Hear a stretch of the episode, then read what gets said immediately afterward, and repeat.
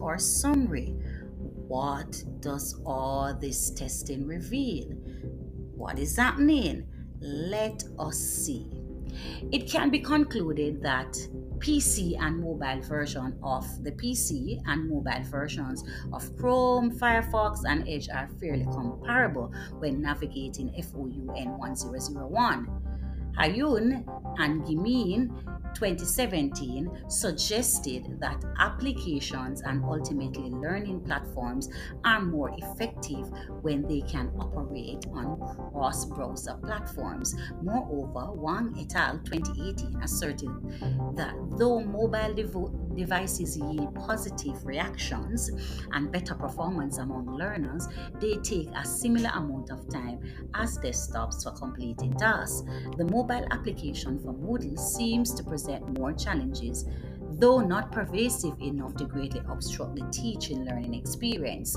Unlike the three browsers, storage would not be an issue on the Moodle mobile application since all documents will be viewed in the same window or downloaded. Moreover, internet speed could alter results positively or negatively. Also, while lack of ease of navigation was a drawback on the mobile browser version, it was the opposite on the Moodle application as quick links and menus were at top for quick and easy navigation. This should yield positive academic results according to Dedick and Markovich 2012. Likewise, Ahmad 2019 advocated that the use of mobile phones in e-learning is beneficial because cell phones are easily accessed and sometimes cheaper than other devices.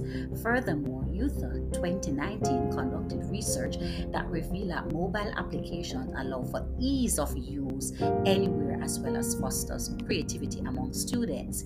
He also opined that mobile applications are more favorable among language courses and FOU N1001, the course used for testing, is a language course. Hence, a seemingly advantageous option would be a hybrid approach wherein learners would use both versions of their preferred browser alongside the mobile application depending on location and the current demands of the course. For instance, try to use the PC version on test-like activities and mobile version on mobile application on activities with a longer time span or due dates.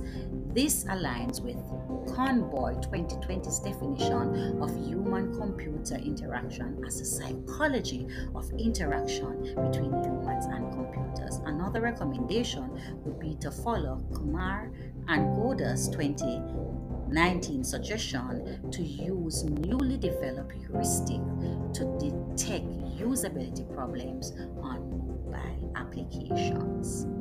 Thank you so much. Remember to share and comment.